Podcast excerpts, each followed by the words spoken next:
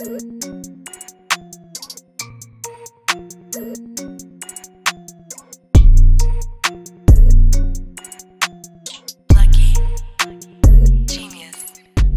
check, one, two. Yes, sir. What is up, everybody?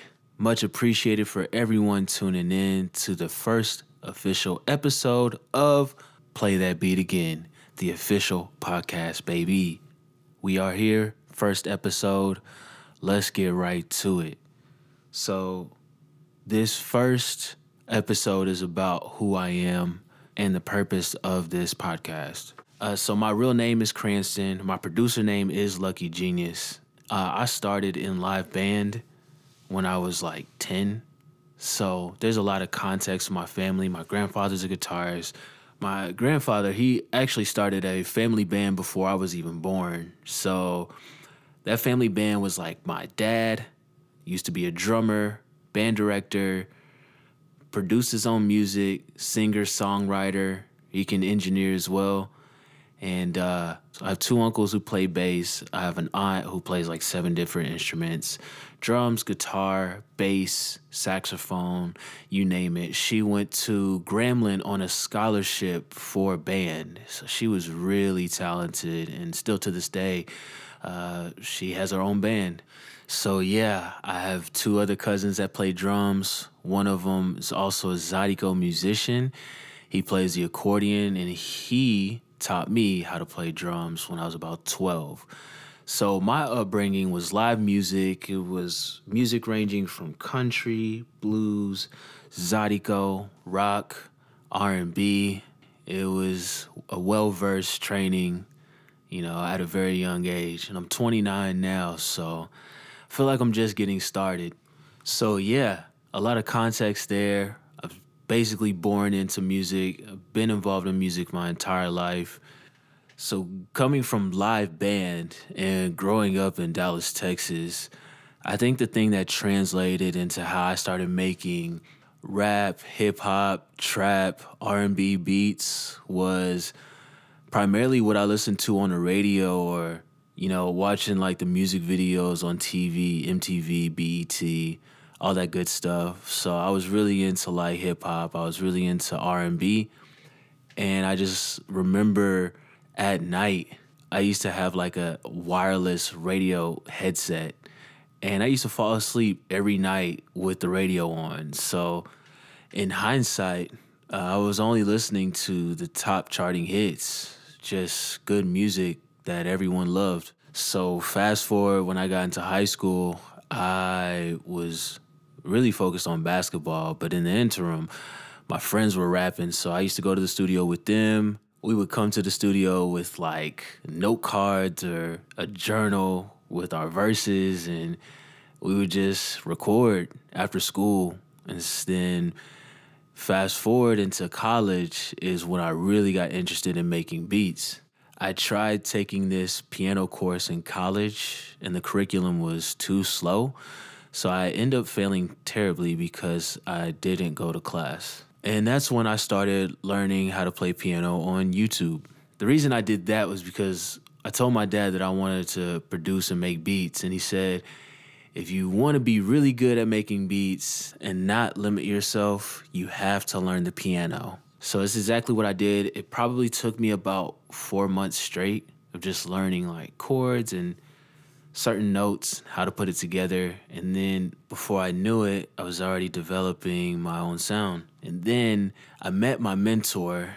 His name is Winston, and he still coaches me to this day on certain things. And I met him through my mom, and he noticed that I was learning the keys, and I told him that I wanted to produce. So he blessed me with the software Reason 5 so that's when I really got my first start, just learning how to use software to make beats. Yeah, and then eventually I learned how to use Cubase and every software that was out there Logic, Sonar, just learning what software best fit me. So currently I'm using FL Studio to make beats and I use Pro Tools to engineer. Since the start of my journey as a producer, I've been fortunate enough to collaborate with the likes of multi platinum producer and Grammy Award winning Drumma Boy, as well as Duro Music and Chamillionaire, who is a Grammy Award winning artist. And I've also been able to work with Atlantic Records through an internship with Muse Studios in North Hollywood. So, yeah, that is a short summary of my background in music. And uh, this was something I was born into and I have a passion for. And it's something that I feel like I'm going to be doing for the rest of my life. So, here we are. And uh, I want to get into the purpose of what this podcast is for and why it's been created. So, the purpose of this podcast is to continue to elevate the growth of a producer. Uh, if you have multiple trades like engineering and songwriting, and recording artist, performing, it's the same thing, you know, it's really to serve growth.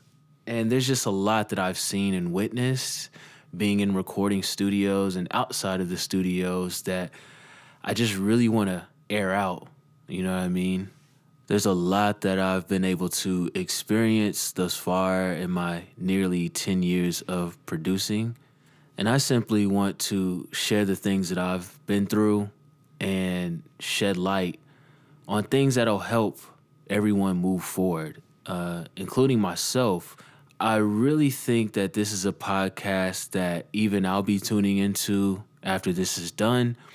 And you know, if I ever feel stuck or challenged or in a rut, this is something that I would even be able to come back to to move forward.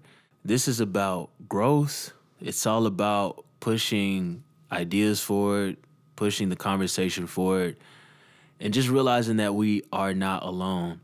I can't even count the number of artists, producers, engineers, A&Rs, managers that I've been in the studios with in and outside the studios. And I can just tell you that music, it's sensitive. Everybody's sensitive about it in some form or capacity.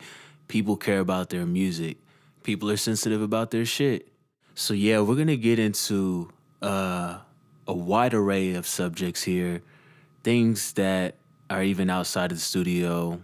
You know, people are really going through stuff out here. It's crazy things going on. It's currently April.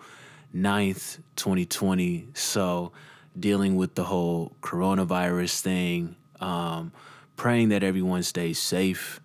And in the mix, I mean, this is a time for keeping our minds right, locking in, doing the things that we love, things that allow us to be happy, to feel as free as we can, and to enjoy ourselves while we are here. So, if you've been listening up to this point, I sincerely appreciate it. You are in store for a lot of great things. And the mission here is to continue to be an inspiration to others. You just never know who might need it. So, thank you again. This is the first episode officially in the books. Much appreciated. And this is Lucky Genius signing off.